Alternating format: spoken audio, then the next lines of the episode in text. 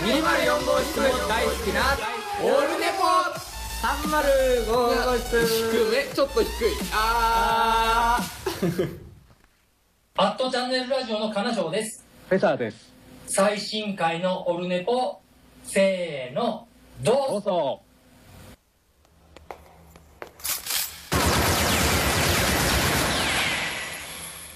オルネポ悪くないわよ。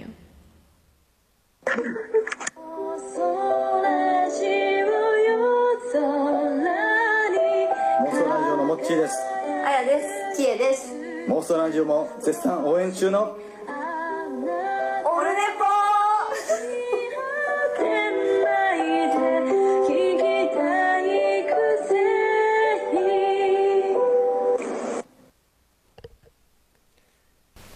いちじかんめはほはほはほ、えーくがつじゅうごにちでございますけども、オルネポ簡易版でございまして、えーと、実験的にですね、パソコン、あの、ツイキャスもやってます。で、ツイキャスの方では、音声が、あの、僕の音声のみなんですけど、えーと、ポッドキャストで配信してる分は、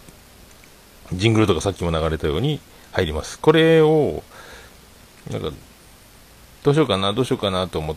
て、えー、っと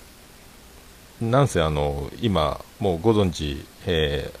ー、愛知県におりまして、まあ、木の実木のままどうも木の実なんですじゃないですけど、あのパソコンは持ってきてると。で アイフォンシックスエス プラスはあると。で通常オルネポで撮っていた時のあれがないですね。ミキサーと アイフォンフォーエス と、えー、ファイブエス、あれに全部いろいろジングルやら曲やらがあって、えっと、ポン出しアプリだけという状態なので、あんまりこう手持ちの曲が、B 型さんの曲とかもこれ、持ってきてないっていう状態になってますので、まあまあ、いいかと。で、なんか、それでも、まあ、やる方法ないかなと思って、今簡易的にボイスレコーダーで録音してるのは変わらないんですけど、えー、複雑に、あの、マイクからジングルを流す、あの、初期型だいいっかいにやってたパターンで、えー、やるやつと、あとこう、配線を抜いたり刺したりしながら、そのボイスレコーダーに音源を入れる作戦、えー、こういうのを考えていけるかないけるかなっていうね。で、今、今やってたやつなんですけど、これ、これがファインプレイでしてね、あの、こうなるんですよ。で、曲を、今スピーカーも Bluetooth スピーカーを置いてるので、あの、こうやって流すでしょ?これ今外のスピーカーから。で、これをですね、今から線をぶっ刺しますと iPhone にね、こうなるんですよ。フ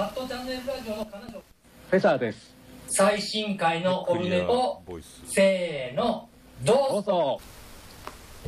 まあノイズがスーッとなるかならないかぐらいの違いなんですけど、まあそんなんでまあやろうかと思いまして、でツイキャスでも音が聞こえるように、えー、やった場合はあのマイクをこの挿したりするときにバチッバチッっていうので、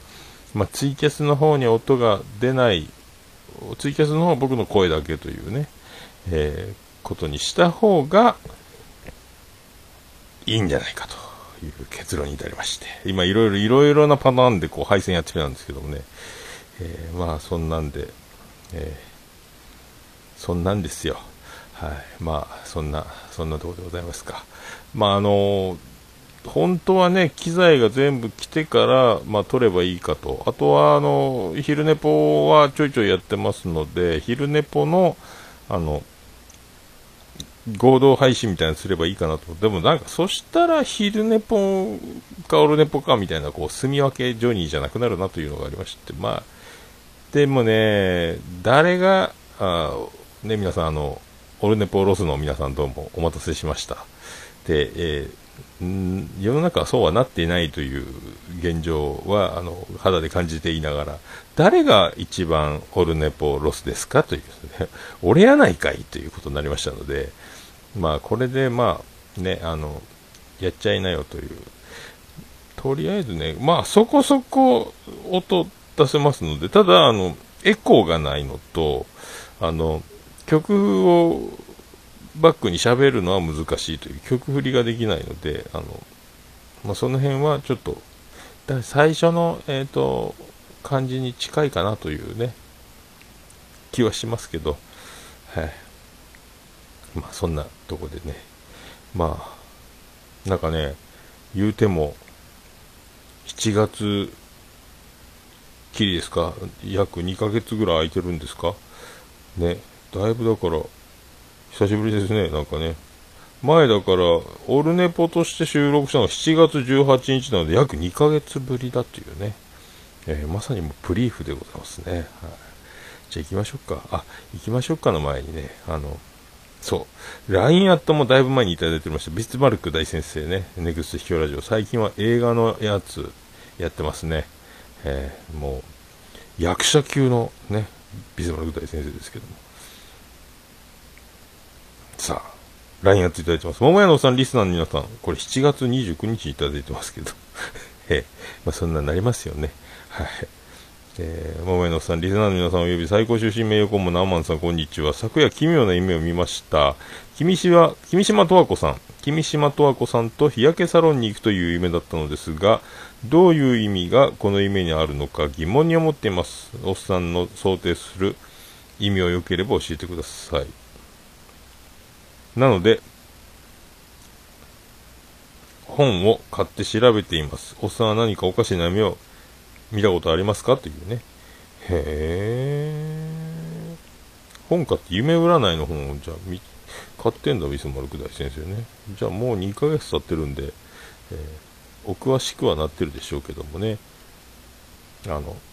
わかりませんね、これね。君島十和子、この前、だからだいぶ前ですね、テスコンの部屋出てましたよね、夫婦でね。まあ、いくつになっても美しゅうございますけど、まあ、そのね、美容に全てを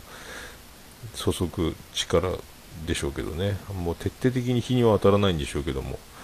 ね。なんでしょうね、これね。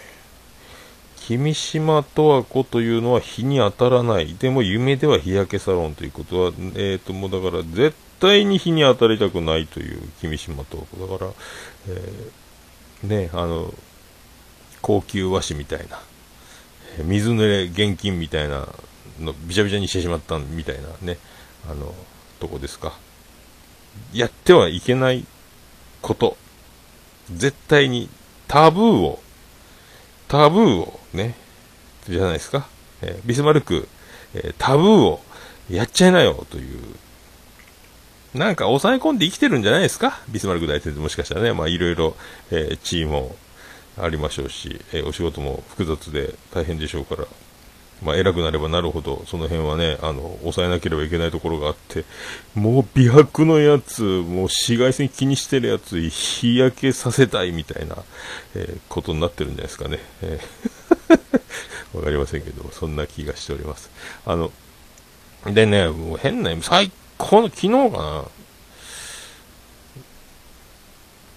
昨日やったかな、なんかね、あのそう岡村隆史、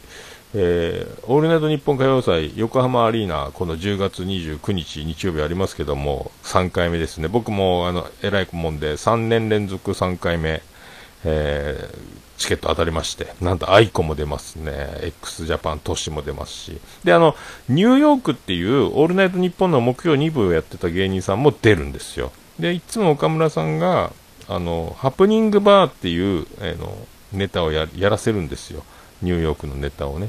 その最後のオチがハプニングバーなんですよ。それハプニングバーやないかいっていうので終わる、えー、ショートコントがあるんですけども、だからもう答えを言っちゃってる、もう徹子の部屋状態ですけども、かわいそうなんですよね。そんな状態でコントはやりたくないんですけども、毎回やらせるというお決まりがありまして、多分これも横浜アリーナでやらせるんだと、何回もやらせるんだと思うんですけども、ハプニングバーなんですよ。だからそういうのを頭に入っていたのか、夢の中で、なんかそう、なんかね、みんなで、あの、みんな、みんな裸なところになぜか僕がいるというね、えー、夢だったんで、で、あの、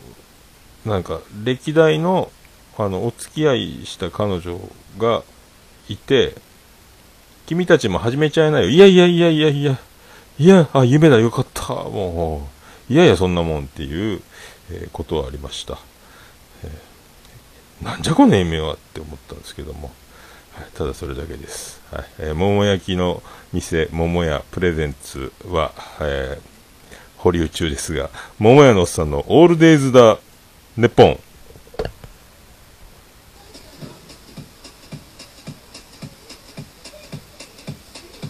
てててててててててててててててててててててて。はい、愛知の片隅から叫んでおりますけども、えー、この辺もね決まってないんですよね。まあ桃屋のさんのオルデザネポン、オルネポでございますけども、今、にひゃく、にひゃくごかいまでやりました。にひゃくろっかいなんですよね、今日ね。えー、この辺もね、これもだからこう、線刺せば今度はマイクの音声が録音できないので、なんとなく、これ鳴ってるんですかね、よくわかりませんけどね。えー、まあそんな感じでやっております。まあ、もうね、いっかげつちょっと、で異国の地へやってきて、それぐらいですか、しちがつの終わり頃来たので、丸いっかげつはん、いっかげつとね、だいぶ慣れてきたんで、まあ、オルネポも撮ってみたいなっていう心境になったんじゃないかな、じゃないかなとか思ってますけどね、まあ、はあ、まあね、そんな、まあ、だハプニングバーの夢もそうなんですけど、えー、皆さん、あの大好きなタレントさんの、えー、パンツが本人とふたりっきりの部屋で目の前に置いてあります。あなたはそのパンツを、えー、かぶりますかという、えー、ことが今大変なことになってますけど、えー、まあそんなそんなね、もう今ね、俺だったらパンツをかぶるんだろうかって、仕事中もずっとそれを考えてますけどね、えー、まあそういうところでございますか。はいはい。で、じゃあ、だいにひゃくろっかいでございます。えー、っとね、これ入るかな。よろしくお願いいたします。くがつさんじゅうにち。ポッドキャストの日。いやー、今録音ね、あの、音がだいぶ爆発したんですけども、大丈夫ですかね、これね。コンプレッサーかけて、波形が上がったとこ直さなきゃいけないんじゃないですか。えーでね、これ ビージーエム を流すにはどうしたらいいんでしょうかね。これね、いけますか、いけますか、いけてるっぽいですね。はい、まあ簡易版のやり方は、まあね、あの年末に多分福岡には帰るので、今のところ福岡から、えー、愛知県に戻ってくる、えー、セントレア行きの飛行機だけは取ってて、行きは高かったので エルシーシー が、あの夜行バスで帰るかな。もうね、なんせじゅうれんきゅうぐらい正月あるんで、もうあの贅沢な日の使い方ができるんで、まあ、バスで帰ろうかなと思ってるんですけど、いちまんえんぐらいで帰れるんで、えー、そのバスと帰りは エルシーシー でまたいちまんえんぐらいで飛行機で帰ってくるという、格安ツアーをね、もうあの、なんかやっぱね、給料日に給料、まだまともにもらったことは、今度まだ給料日来てないんですけども、そういう生活にちょっと、まあ、ビビってると言いますか、今までの感覚ではいけないなという感じがしてるので、あの、なるべくね、あの、やりっぱなしお金を使わないようにっていう感覚をちょっとずつ今研ぎ澄まし、えー、やってますけど、で、まあ一番ね、あのまあ、昼寝ぽでも言ってたんですけど、コーヒーをね、あの買うんですよ、缶コーヒーをね。でいつもあの仕入れの買い出しとか、あのなんですか、ずっとコンビニでもうタリーズのカフェオレとか、その好きなもの買ってたんですけども、これバカにならんなっていうのにあの思いまして、すごいランニングコストやなって、相当な額に達するなと思いまして、安いスーパーはないのかというのをえー、探して近所、自転車でだいぶ行ったところに、えーと、ボスのごひゃくのペットボトルのやつのブラックコーヒーが、ブラックが好きなんで、で、きゅうじゅうきゅうえんなんですよね。通常定価のごじゅうえん引きぐらいなんですけども、それでもなんかこれをだからまあにじゅうにち出勤すればかけひゃく、にせんえんになっていくし、あとお水も欲しいなっていうので、お水のペットボトルも最安値がにじゅうきゅうえんなんですけども、だからまあひゃくさんじゅうえんぐらい毎日毎日使う。でもでもなんかコーヒーの賞味期限が来年の夏まで OK なんですよね、そのペットボトルがね。なんかそういうのを考えると理にかなってないなと。だボフ代ですか、なんかね、なんか毎日飲んなんかで美味しいなとも思わなくて、でずっとあの考えてたら、そうだ、水筒に入れてあ大好きなゴールドブレンドを持っていけばいいんじゃないか、でも酸化して酸っぱくなるんじゃないか、えー、インスタントコーヒー酸化、えー、持ち運びみたいなの検索したら、やっぱぬるい方が酸化しない、熱々は酸化するというので、そこそこぬるいお湯で水筒で持って保温のやつできるやつで持っていけばいけるんじゃないのっていうので、あの雑貨屋さんをイオン近所のイオンで探したらコーヒー専用のやつがありまして、真空構造みたいなごひゃくぐらい入るやつがあって、これやと思って、それでゴールドブレンドを、えー、部屋で作り持っていくと、まあうまいんですよ。これが全然ペットボトルよりもうまいので、あ、これやな。まあでも大発明をしたと思って水筒で持っていけばこれは大発明だ、すごいコストダウンだと思ったんですけども、すでにそれが商品化されていたので、コーヒー専用の持ち運びっていうやつがあったので、まあ世の中ね、えー、進んでんなっていうえそれだけなんですけども、なんかね、まあそういう生活をして、でなんかね、あの香辛料を、えー、と使わない生活なので、な, なんせあのずっと食事は与えられてますので、えー、ね、あの食堂を利用すれば寮も寮生活なので食堂がありで、会社は会社で、ね、フードコートみたいな立派な食堂がありで、 な, なるべくそこはあんまりだから研ぎす研ぎ何刺激的な食べ物はないので、辛かったり酸っぱかなんか濃かったりっていうのはないので、大体あので僕も選ぶやつを野菜を多く選び、あんまりだから香辛料を食べてないので、この前台湾ラーメンを食べたら尻から火吹いたんですけどね、あの唐辛子がケツから出ていく感じがもうあの死ぬかと思ったんですけども、もう辛いの慣れてないなと思って、でまああとはあの部屋は火事を起こしちゃいけないっていうか、あの火器を使えないので、ケトルは OK なので、電気ケトルはあるのでコーヒーはだから作れるんですけど、であのカップラーメンとか食べたいなっていう、あのおやつ的な、休みの日はとりあえず晩ご飯だけ食堂で食べて、朝昼は食べない感じになるので、なんか小腹が空いた時にいいなと思ってたんですけど、カップ麺もなんかめんどくさいなと思って、割高やなとか思いながら、袋麺が安いのになぁと思って、ご袋入りがさんびゃくえんぐらいじゃないですか。さんびゃく安くた安かったらもっと安いですか、にひゃくえんだいとかでもあるんですかってことはいっこあたりがだからもうねごじゅうえん以下になる、そんなカップ麺売ってないじゃんみたいな、安い。でもえっとカップ袋麺はチキンラーメンばっかりっていうのもなと思って、でもチキンラーメンみたいにインスタントラーメン作れないのかと思って検索をまたしてみましたら、あのちょっと時間かかるけど遜色ないよという結果が出てたので、これいけるなと思って、まだやってないですけども、ひゃく均でラーメンの丼を買いで、ラップはめんどくさいのでラップ代わりになるような、なんかその丼に蓋ができるようなものを買い、そうすればもしかしたらラーメン食べれるのかなっていうね、今淡い期待をしてますけど、まあやってみなきゃわかんないですけど、ダメならもう、えー、実家に持って帰ろうかと思いますけど、最初にお湯を少なめに入れて麺をほぐし、さらに仕上げにまたケトルで熱い沸きたてのごふんろっぷん経った状態で麺がほぐれたら、熱いお湯をかければ丼でラーメンが食べれる。で売ってないけどうまかっちゃん持って帰れば帰ってくれば、これうまかっちゃん食べれるんじゃないかという、これね、もうあ怖くて、まだ僕ね、あの愛知県でラーメン屋さんに、その台湾ラーメンは行ったけど豚骨ラーメンとか博多とか書いてあるお店はあるんですけども、怖くて言ってないんですよね。あの悲しい気持ちになったらいけないなと思いながら、だからで名古屋ラーメンって何と思ったらよくわかんない。まあスガキ屋っていうところが博多の元祖長浜的ポジションみたいな感じじゃないかなと思うんですけども、そこに今度行こうかなぐらいで、まあまあね、そんな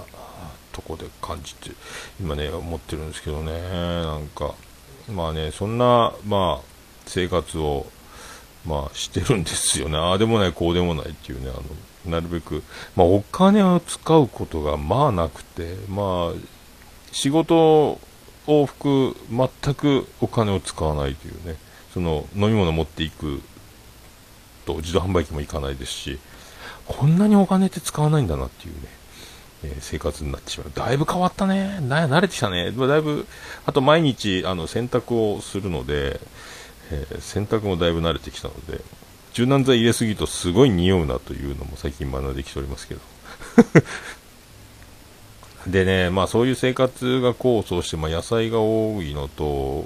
多く取るようになったのが、まあこのにかげつ行ってないですか、もうごキロぐらい落ちましたね。どんだけ、まあお酒はそんなにの毎日飲んでないっていうのもあるし、夜勤っていうのがあるので、朝夜から朝までくじ、くじはちじはんという夜から朝までの勤務があるので、これが、えーとまあ、最長でもよっか連続とか、まあ、ふつか連続とか飛び飛びであるんですけども、それで、まあ、時差ボケですね。海外旅行行ったような状態ってこういうことなんだろうと思うんですけど、なかなかそういうので、まあ、あんまりね昼寝のような状態でまた出勤するというか、まあ、がっつり寝れないので、で体が慣れてきたよっか連続のよっかめぐらいで、まあ、終わりでまた今度朝からなるので、朝になるとまたごじはんとかろくじに起きてしちじぐらいに出発するので、まあ、そういう感じで今だいぶ冷えてきて、今もう寒いので、やっとこの前秋冬物を、えーと、が到着したので長袖を着てますけど、急に寒いという、急に寒いとどうなりますかというのは風邪をひくということで、まあ、お部屋の人も結構咳き込んでたり、あの隣の部屋のから聞こえたり、あと、えーと、バス通勤なんですけども、まあみんなむき出しでくしゃみやら咳やらを、まあ、すごいしてますね今ね、えー、咳むき出しですよこれね。マスクしないんだとか、あの口を手で覆わないんだっていうのにちょっと驚いてますけど、えーと、もうしょうがないから僕自分でマスクを買いまして、バスに乗るときに マ, マスクをするということね、もうすごいですね僕もね、えー、なかなかそういう繊細なところをね、えー、やっておりますけどもまあそんなんかね、だからまあ今ねそういう感じで、まあ、やっと生活慣れてきたかな。まあね、仕事が戦力的に活躍できるほど覚えてはないんですけども、まあ、生活はだいぶ慣れてきたなっていうのがありまして、でまあオルネポ取ってみっかみたいな、まあ昼寝ぽっぽいっちゃ昼寝ぽっぽいんですけども、まあそういうね配信しとこうかという、まあね、あとまあでそんなんで、だからあんまりだから交流的なものは全くやってなくて、そのお盆休みの最終日に神戸まで夜行バスじゃないや昼バスかさんじかんぐらいで神戸行って、笹山定期公演だいはちじゅっかいのゴリ夢中公演、ゴリ夢中というタイトルのえライブに行きまして、そこが初の、えー、下界との会社以外との、えー、交流みたいな、初じゅうろくビットみたいなことになりましたけどね、まあ、おなじみの方にも皆さん、沢田信也さんとか新崎さんとか笹山さんもちろんですけど、あとあの笹山さんのライブ界隈ではおなじみの人たちにも会いましたし、くらごまルーシー&ミョエモンコンビにも会いましたし、まあね、そういうのも久しぶりになんかあの初なんです、初対面なんですけども仲間に会えた感覚を久しぶりに味わいましたね。まあわりかしね、えー、ずっとずっと一人の行動が続いてて、まあその勢いで今度は、えーとはちがつの終わりに今度はまあすぐいちじかんもあれば着いちゃうんですけど、なんであの時カフェについに行きまして、その行った日がちょうどなんであの時 エフエム の公開収録だったという。でモーニングのレギュラー営業が最終日で日曜日だけになっちゃうという区切りの時の、えー、モーニングを食べ、でまた夜営業にも行ってビールにはい飲んで帰って、そこでおけ地元のお客さんと触れ合ったりとか、まあ、徳松さんはね、えー、相変わらずというかもうあのまんまでしたというね、あのおしゃべり大会中というのを、まあ、すごいカフェやなと。今度ね事業拡大で岐阜の方で、えー、豚ホルモン農業、えー、その名もなんであの時村という活動も事業拡大ですけどね、まあ、やり手ですね。うん、そんななんであの時カフェも今度ねズバコのズバリこの夜というあの笹山さんが、えー、月いち第最終火曜日ですか、毎月やってる、えー、と食事のついたライブみたいなのを今度行くんですけど、まあ、なんであの時カフェは、まあ、それそのタイミングの前にいっかい行けないかな、行けるかな、行けないか、まあ、そんなそんな感じ、ちょっとずつね、ちょっとずつあの交流を、まあ、なんといっても、ポッドキャスト聖地じゃ聖地なんですよね、愛知県って、名古屋ってね、割と多いんですよ、だから、いろんな人に会えると思いますので、前もね、あの、ポッドキャストメインの飲み会が、いかがですか言われたんですけど、まあ、なんせ仕事が遅いし、移動が大変なので、間に合わずというのがあったりとか、いろいろだからそういうのも。これからの楽しみでございますね。まあね、えー、まあそんな感じなんですけど、あとね、あの、そう、今度だから東京行くんで、あの、お品川お飲み会、じゅうがつにじゅうはちにち土曜日ですか、えー、にじさんじぐらいから、まあ、お交流会、まあ、居酒屋的に昼から飲み食いできるところを、をどっか探してもらうか自分で探すか探してもらいたいなと思ってるんですけども、まだその辺は全然詰めてないんですけども、まあ、土曜日だし、まあね、夜から飲むと時間が押しちゃって電車時間とかも怖くなっちゃうので、まあ、早めに昼過ぎから飲めたらいいなという、まあ、飲めない方も、えー、込みで楽しめたらいいなというね、えー今のところなんかあのツイッターのやつツイプラですかに、ね、貼ってますけども、興味ありの方もちょいちょいおられて、えー、まあね楽しくまたもうさんねんにねんに品川で飲むのはね、去年のあのまあ エムブイピー はウラキングのあの猫好きさんの生態になりたいというね、あの周りを凍りつかせるあの発言に勝てる、えー、何かまた楽しいことが起こるのかというのと、まあ前回はあのメックここにありというね、まあ、メジャーリーガーメックを皆さんが初めて見て面食らうというあの図式はまあおなじみでございますけども、まあ、あれも含めて面白かったので、また今年もねあの、まあ、岡村隆史歌謡祭と、まあ、僕にとっての歌謡祭みたいな、まあ、歌わないですけども、そういうね、はい、そういうそういう、まあ、歌うといえばそうそう、そのじゅうろくビットで僕各駅停車を歌ったんですよね。これちょっとだけですけどね、あの笹山さんアンコールで、えー、振られて、えー、ワンコーラス笹山さんが歌い終わった後にステージに上げられ、笹山さんのギターを、えー、担ぎ僕が弾いて歌う、それ澤田さんが歌うべきやろうと思いながらやってたら、沢田さんもステージに上げられ、えー、沢田さんの席に笹山さんが座り、えー、僕と沢田信也さんがふたりでじゅうろくビットの笹山定期公演のステージのアンコールに立っているという不思議な、えー、絵になりましたけど、まあ、そんな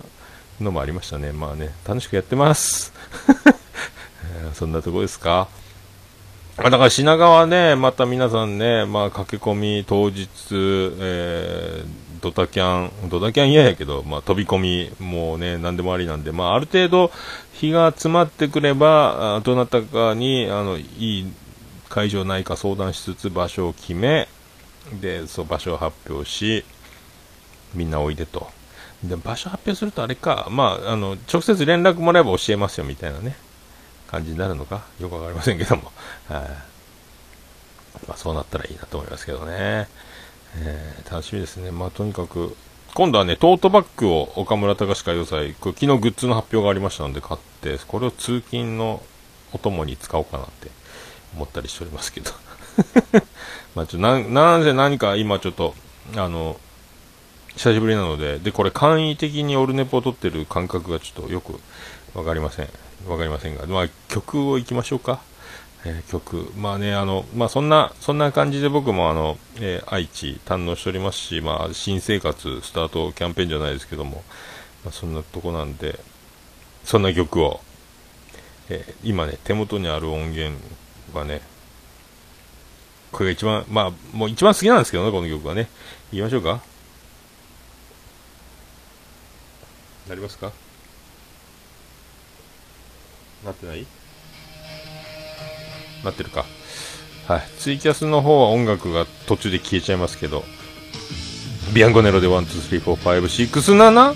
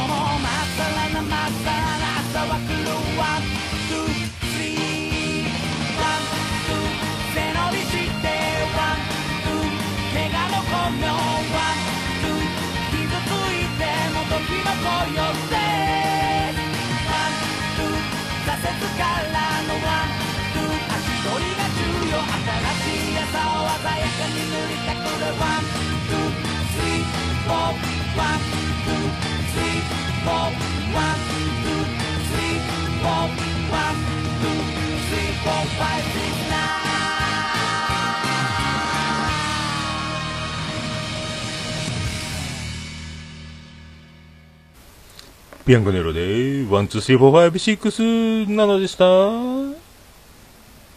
うオルネポ聞かなきゃでしょ。はいということでお送りしてますけど、ツイキャスも一応ねあの ビージーエム ないですけども今やってるんですよ。で今いち枠目が終わりましてに枠目を今から、曲はね全然聞こえないんで、はい、まあしょうがないですけどね、そんなんで今やっております。間違った。どうなってんだどうなってんだ。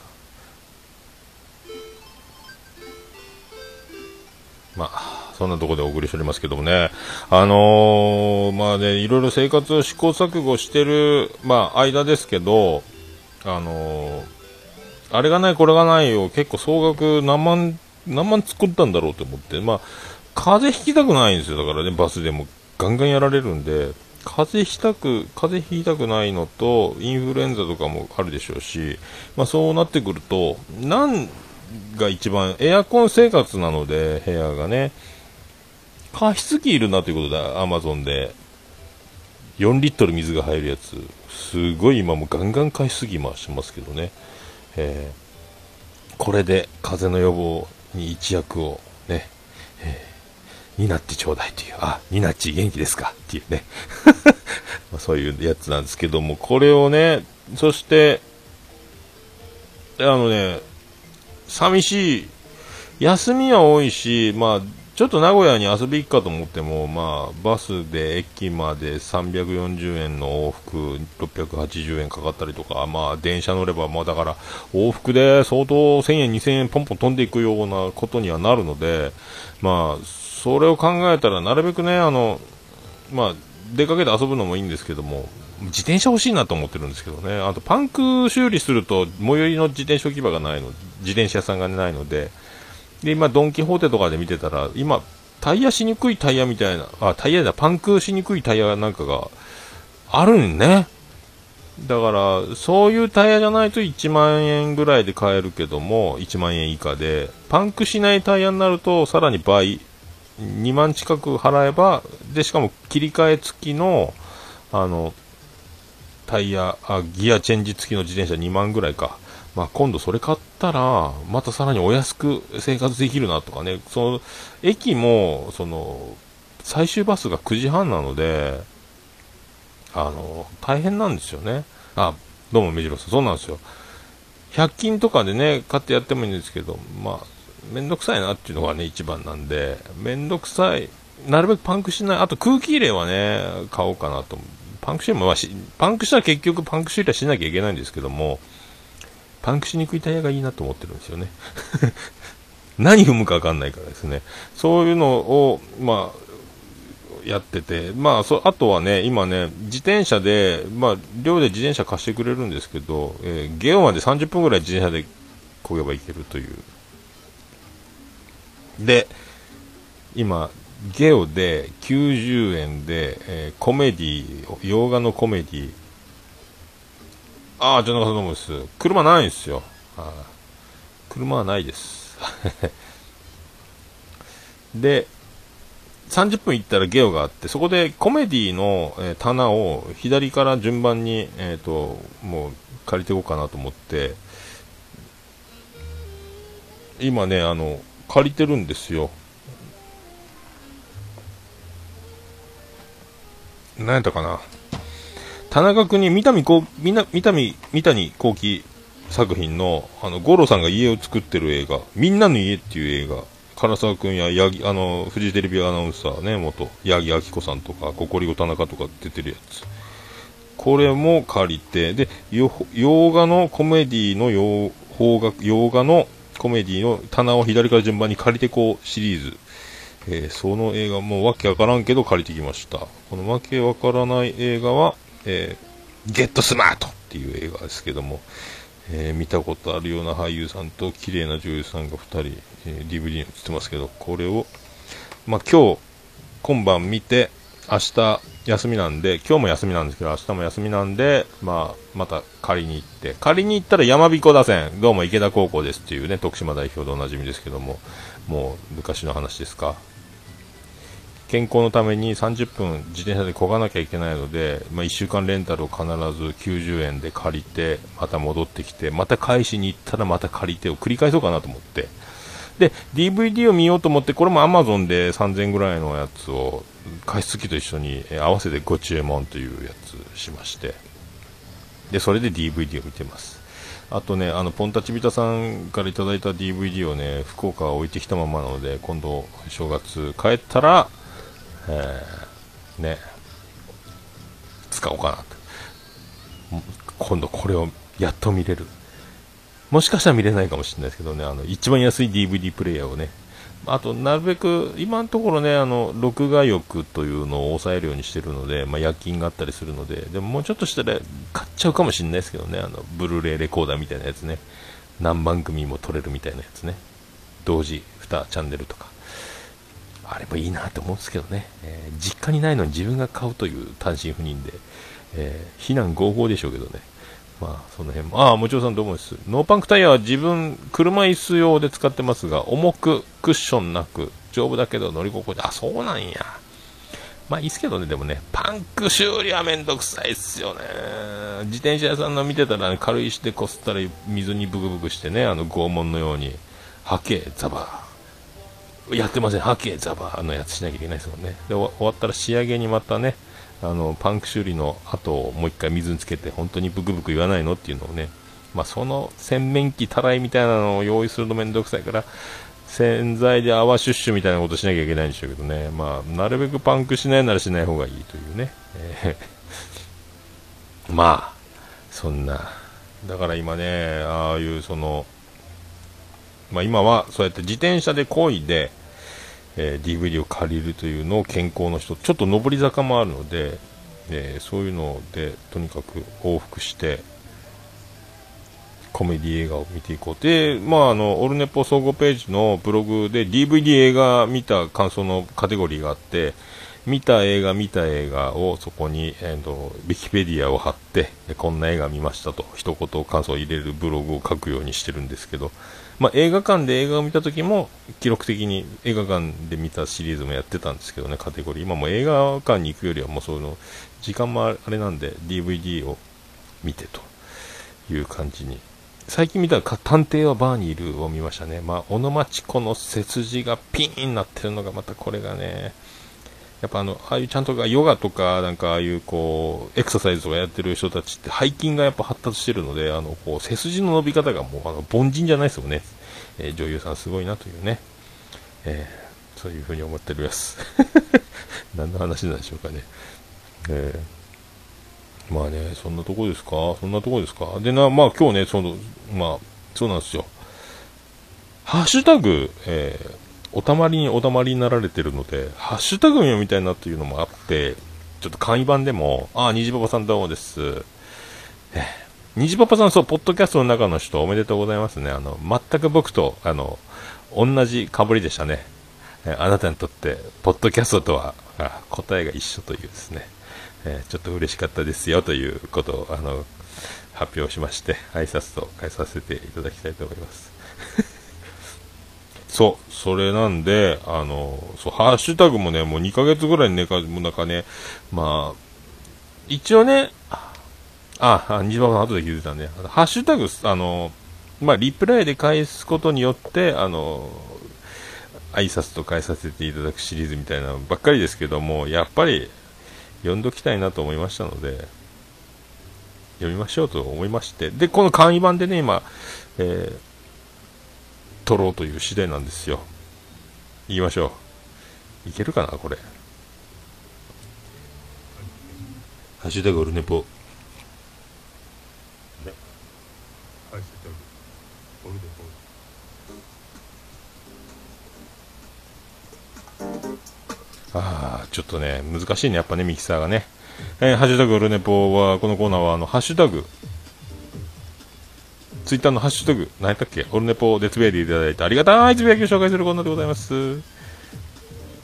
これね、まあだからにひゃくごかいの後のやつです。しちがつ、えー、わさび人間さんいただきました。しちがつじゅうはちにちです。更新されてる楽しみですなというね、あの、栄光の、栄光のグランドフィナーレからすぐまた、にひゃくごかい撮っちゃったんで、これ自宅のリビングでやったんですよね、あの機材広げてね、はい、そんな感じでやりました。まあ、楽しみに、えー、していただいてありがとうございます。はい、まあ、ぼちぼちね、ぼちぼち。来年からはね、まあ、不定期だけど、フルセットでできればなと思ってますけどね、機材をも持って帰ってきてね。はい、ありがとうございます。あと、ケンチさんいただきました。おひっさんのにひゃくごかい拝聴。えー、体調万全で、えー、就職活動スタートのご様子、実力と少しの幸運で、えー、有料職のゲットをお祈りします。無理しすぎませんようにという、ありがとうございます、えー、ケンチさん、えー、愛知県におります、はい、片道切符で、えー、面接試験を前乗りで、えーね、乗り込みビジネスホテルで不安を煽られ、えー、半々で絶対落ちるんじゃないかと思いながら採用されてしまって、そのまま帰らずにいますというね、えー、楽しくやっておりますという、お元気ですかというねそんな状況でございます。ありがとうございます。そしてステディさんいただきました。にひゃくごかい拝聴。意外と早く更新されてた。トーン落としてるせいもあるのか、おっさんの声が寝起きっぽく聞こえる。えー、おっさんオルネポ、おっさんの飲みエピソードで吐くという行為が聞かれないのは、居酒屋さんでいろんな人の加減を見ているからなのかなっていうこと。そう、あのね、そうなんですよ。これ声がね、トーン落ちるというのは声張れないんですよ。えー、リビングだったからね、まあ近所迷惑もありますし、自宅のリビングでにひゃくごかいを収録したときで、今も寮の部屋なんであんまり大きい声は出せないというね、マイクを口にへばりつけて喋っておりますけども、しょうがないですよね。まあだから、あの一人収録をしている時の、えー、猫のしっぽガンダルフさんのような、えー、ささやき収録、えー、猫のしっぽにひゃくさんかい、えー、今日は、えー、猫好きさんいないので一人で今、えー、エントランス、えー、マンションスタジオで撮ってます。どうもガンダルフですっていう感じのこのパターンを採用しておりますけどね、はいどうもガンダルフですっていうね。あ、ステディさんの品川飲み会、もしあのお時間あればお待ちしておりますね。火曜さん行ってないんですか？もう、もうほぼほぼチケットないって昨日岡村さん言ってましたけど、いかんのかな？絶対行った方がいいけどね。なんと当日券でもね、まあ、まあ、ええ加減なことを言うてもあれなんで、まあ、とにかくあの会えることを楽しみにしております。はい。ありがとうございます。あ、そして藤もっちさんいただきました。今度、藤もっちと共になんであの時カフェに行きたいなというね、えー、野望はあります。はい、今のところ。この前もね、今からなんであの時カフェ行きますって、土平日のモーニングの最終日だったんで、はい、仕事中ですって言われましたけどね。まあ、知らないですよね。はい。藤もっちさん。本マッチさんが、ポッドキャスト事前の多戦知りませんのコーナーを引きずぐっと聞いて、えー、頑張ってほしいと、切に願う。僕も昔やろうとしていたが、素人が上から目線で何様のつもりだ、ちゃんと内容を把握してから喋れ的な意見が来て、打たれ弱い僕は挫折したけど、強気めげない心でやり遂げてほしいということで、ハンクララジオとオルネポのハッシュタグいただいております。藤もっちもやろうとしてもう心折れた。まあ僕もね、あのまあ本当によくも知らんで適当なこと言うなというお叱りは、まあ、受けながらやってましたけど、まあ僕の場合は、まあ次戦他戦知りませんで言いながら、まあ僕が毎日趣味で聞いてるポッドキャストの、まあおもろかったというね、あのことを言うコーナーだったので、まあ俺は楽しんでるんだという、だからみんなに届けっていうよりは僕楽しいんですっていうのをメインでやってたんで、今度ハンクララジオで本マッチがスイートポットマッチングみたいなことで、まああのハンクララジオ聞いてる皆さん、あの面白いポッドキャストなんか教えてください、み、みんなと共有しませんかみたいな、シェアしませんかみたいなね、あのこう知らない番組知れたらさらにいいことないですかみたいなね、そんなんで、まあ、本マッチも一応紹介されたものを聞いて聞いてからの感想を引っ提げ、あの紹介していこうか、みんなこんなのありますねみたいなのをやっていこうかみたいなとこなんでしょうけど、まあでもね、あのポッドキャスト事前多戦知りませんのこの改めとか、あの一応僕の丸 C がついたかのようなね、ハンクララジオで言ってますけど、もうあのそんなのもういいと思いますよ。もう俺が作ったコーナーだという本マッチのもうね、あのオルネポ経由ですよで、まあ言ってすっきりするなら言うてもね、あのいちいち言うのめんどくさかったらもう言わなくて、まあまあ、僕が許可をあげたみたいなね、あのコーナーの始まりをね、えーそんなに偉くないんで、あの勝手にもう勝手にガンガンやっちゃってくださいよねと思いましたけどね。まあでもまあ続けるってす、もう本マッチも忙しいんだよね、いろいろね、今仕事じゃ仕事じゃ仕事じゃの中でやってるので、いっぱい働いて、でサッカーのコーチもやってね、まあね、いろいろプライベートも忙しいという中での収録をやる男、僕はもう収録を諦めている男、この違いね、あもう本当爆爆心していただきたいと思います。ありがとうございます。あ藤本さんもねよろしくお願いします。だからね、やっぱね、僕もだからやめちゃうよりはこうやってあのこうへばりついてでも席は残しといて、また何かあったらこんな風にと思ってまあ、ポッドキャストをやり続けることに僕は良さを感じているというか、まあ、最近ね、ポッドキャストの日も近いですか、くがつの終わりですか。で、またあのいろいろ番組盛り上がって、まあね、やってない間もいろいろ盛り上がってるんですよ、たくさんね。だから、まあ、そんなのも含めて楽しそうやな。俺も、俺もポッドキャスト収録配信したいなみたいなのは、本当になんかあの本当みんなが楽しそうにしてるのが楽しい、羨ましくもあり楽しいので、僕もいつかと思いながらの生活はね。まあね、ああどうもどうも兄さんどうも、はい、ねぽってますやんかいさーっていうね、そういうことああユニさんもどうもです、はいああユニさん、あれあの音源も前の僕もあるかな、あのユンユンさんの声が枯れた時のやつやったっけな。まあいいか、それはあんま言わん方がいいのかまあどうも、まあよろしくお願いします。ありがとうございました。あとこんなもんですか。あ、ステディさん、あのオルネポヒルネポまたいただきました、えー、ステディさん、オルネポヒルネポ合同配信特別会聞いた、おっさん愛知県におるんかーい、わらわらという。福岡は地理的に遠すぎて三大都市を名乗れないことを関東民になって気づく、えー、見えないラジオのもやしさんにも会えるチャンス、えー、そして岡村歌謡祭外しまくったけど桃江野さんオフ会は行ってみたい。あ、さっき言ってた話にもねつながってますね、えー、なんとかしてくださいという。あ、もやしさんもいるんだ、そういえばね。いつかもやしさんにも会いたいですね。はあ、あユニさんそうですか、ありがとうございますそうね、ステディさんね、あの頼ますよ、ね、あのアイコンとは違う若者でしょ多分ね、ステディさんね。あ、このもうちょっとねネズミ先輩のようなアイコンですけど、まあ多分多分ピコ太郎だと思いますけどありがとうございました。そしてケンチさんいただきました、ありがとうございます、えー、はちてんいちさん 回拝聴、これ昼寝ぽですね。新しいお仕事じゅう連休おめでとうございます。無理せずマイペースにどうぞということで、はい、そういうことで現在に至っております。ありがとうございます、ありがとうございます、えー、さあで ディーワイ さんいただきました。おさん今名古屋にいらっしゃるのね、お勤めご苦労様です。ポッドキャスター気質ですよね、喋らずにはいられない、かっこ笑い、そういうことです、はい。無理なくオルネポお待ちしてますよ。孤独に一打ちひしがれそうになった時は喋りましょう、僕らが聞きますということで、ありがとうございます。もうね、はい、聞いていただければ、えー、こんなにありがたいことはないです、はい、もうね、ありがとうございますリュウさんもな ん, なんすか今番組がパラビ聞いてたらまた増えたって言ってましたけどね。おしゃべり大怪獣がパラビいっぽんでじゅうねんっていうね流れの中で急に今みっつほど番組が増えたという状況で、えー、ディーワイ さんも奮闘しておりますので、はいすげえな、しかしな、はい、今後ともよろしくお願いします。遠く離れましたけども、はい、ありがとうございます。えみおさんいただきました。今更ですがだいいっかいも拝聴、現在の桃屋さんを知っているのでタイムカプセルを見聞きしている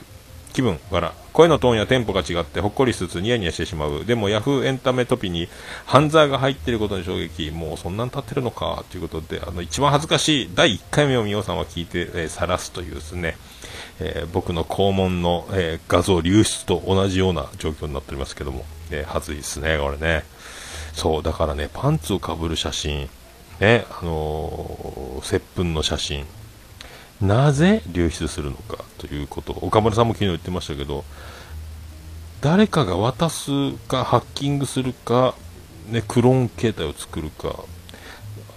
当方ふたりは多分ね、あのもうふたりだけの秘密にしなきゃいけない、これバレたらやばい問題を、まあね、こっそり楽しんでるんでしょうから、見てみてって友達に俺このパンツ誰のパンツだと思うみたいなことを、あのお医者さんは友達に ライン を送ったりしないでしょうから、どうやってバレたんだというね、本人がね週刊誌雑誌社に提出するわけないので、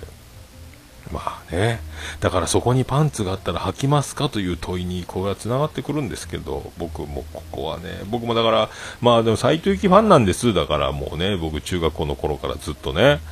えー、未だに、まあ、職場の人にね芸能人誰が好きっていう、あ、斎藤由貴なんですって言って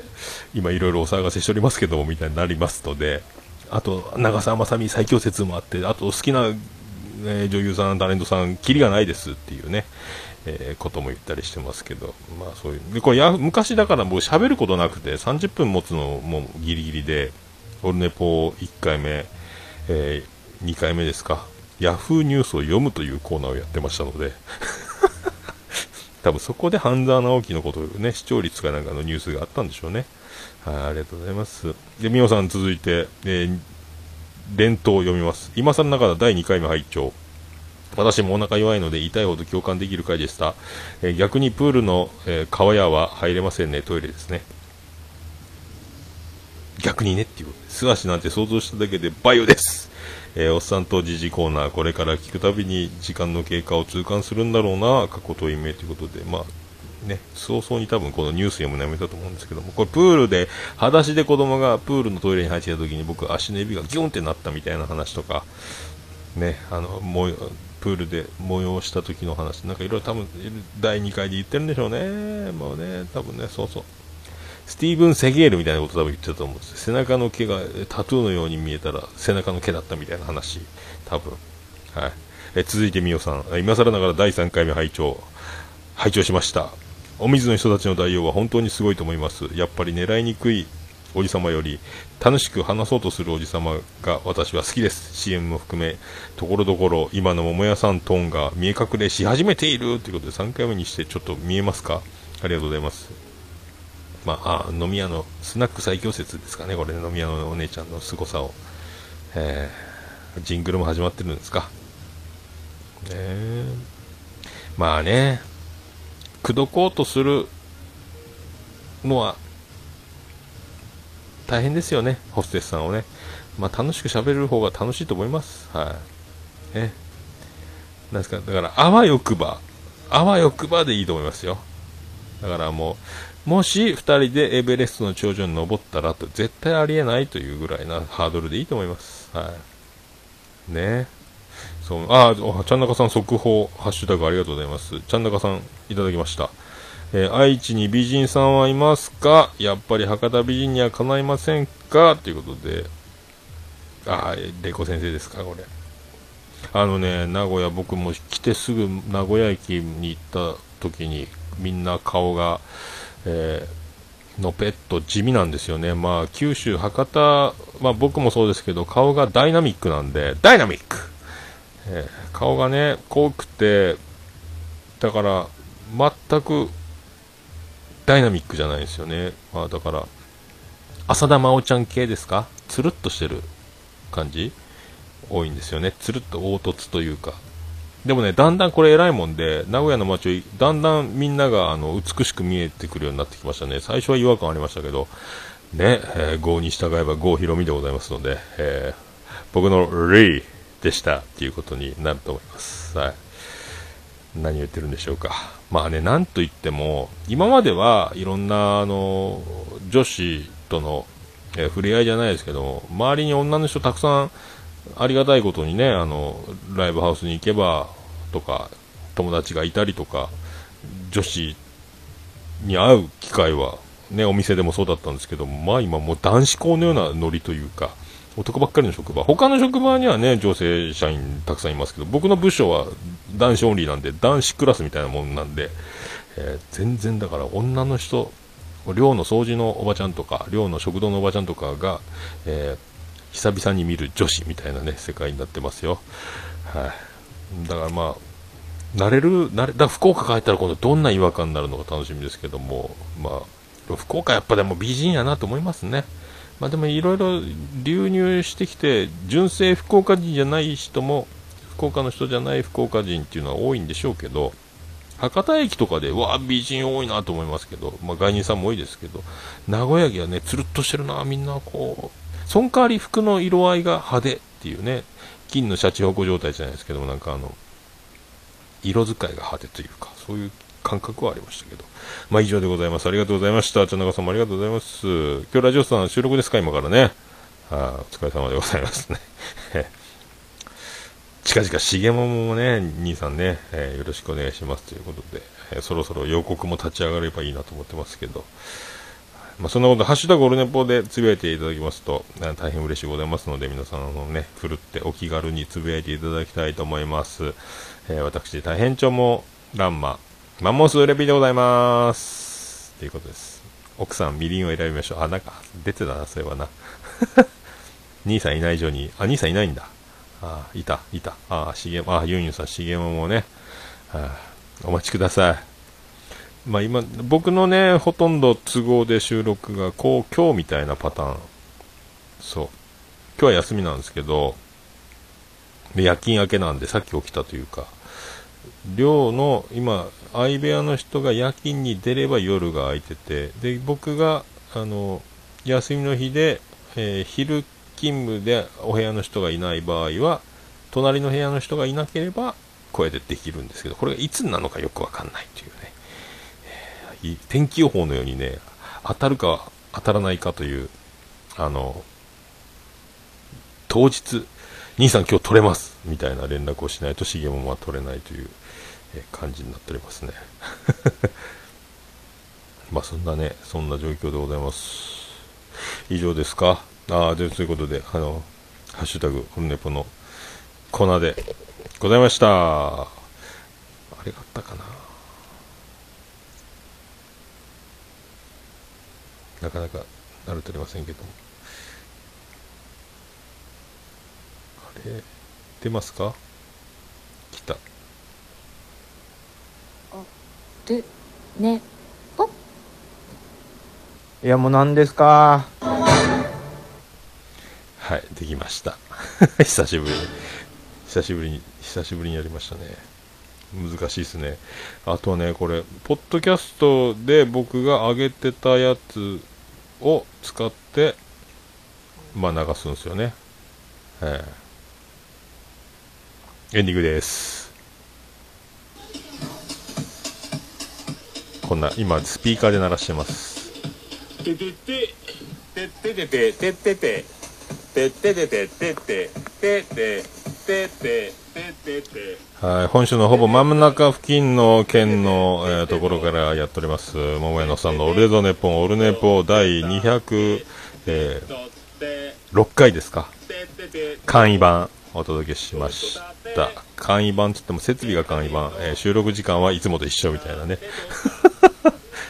はい、まあそういうことで、えー、藤田ニコル結構可愛いと思ってきましたスペシャルでぶち抜きごじかんはちじゅうきゅうふんきゅうじゅうはちびょうでお送りしました。藤田ニコル可愛いですよね、最近ね。初めなんかなんだんだん可愛くね、最近インスタを見るのが楽しみですけど僕。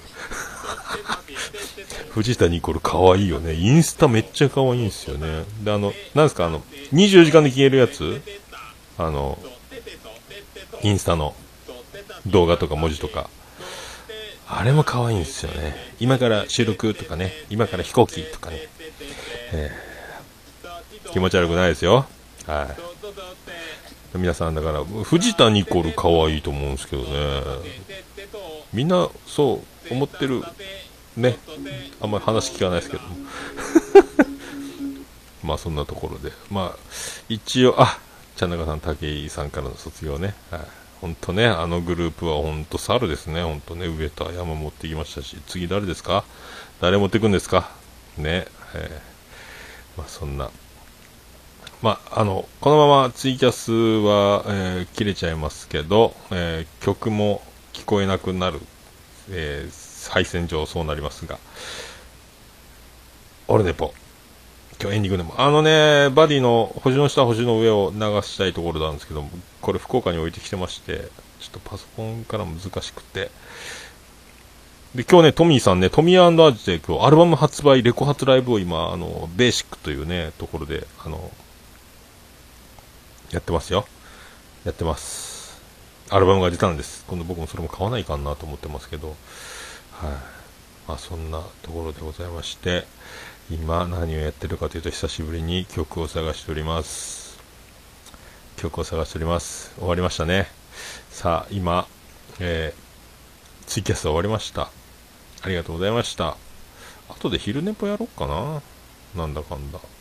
今出てこないのはね、曲が出てこないんですよね。ありました。それではオルネポエンディングというのでございます。今噛んでますよ。はい、笹山でブラックインザボックス。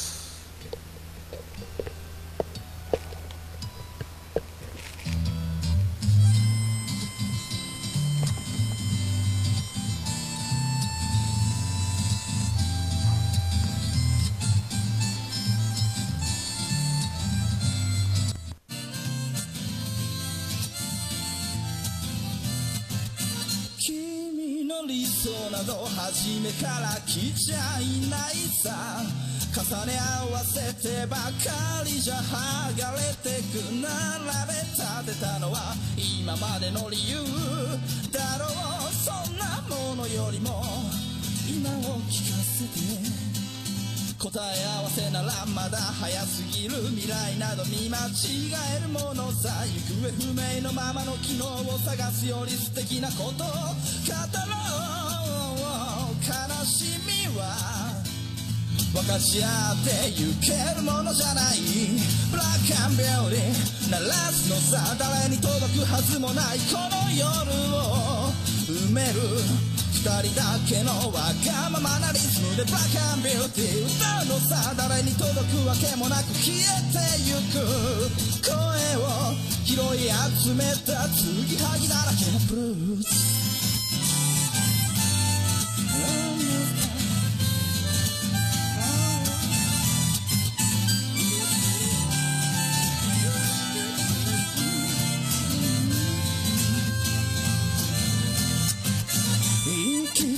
先など初めから決めちゃいないさ、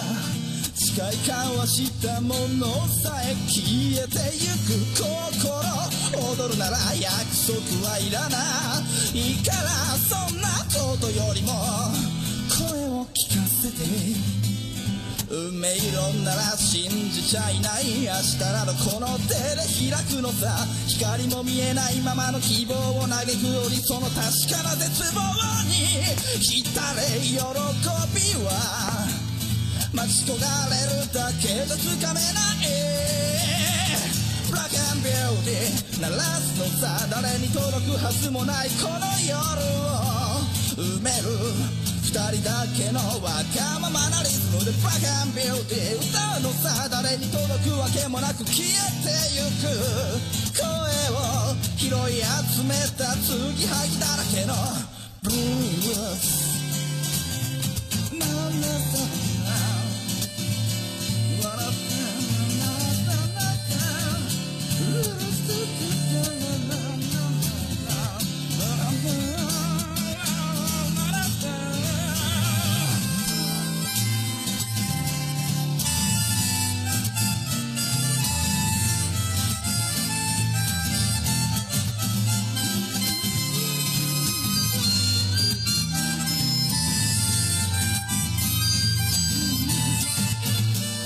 何を信じることにも疲れた、初めから何もなかったのだろう、行方不明のままの昨日から抜け出さずにいたのは僕の方、光などどこにもない、まして闇などありもしない、瞬き一つで変わる、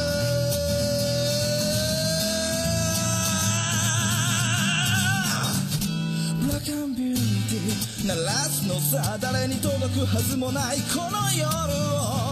埋める、二人だけのわがままなリズムでブラック&ビューティー歌うのさ、誰に届くわけもなく消えてゆく、声を拾い集めた継ぎはぎなままのブラック&ビューティーのフォーマレイ、消え失せるばかりのこの夜を埋める埋める埋める歌うブラック&ビューティーのフォーマレイ、消え失せるばかりのぬくもりは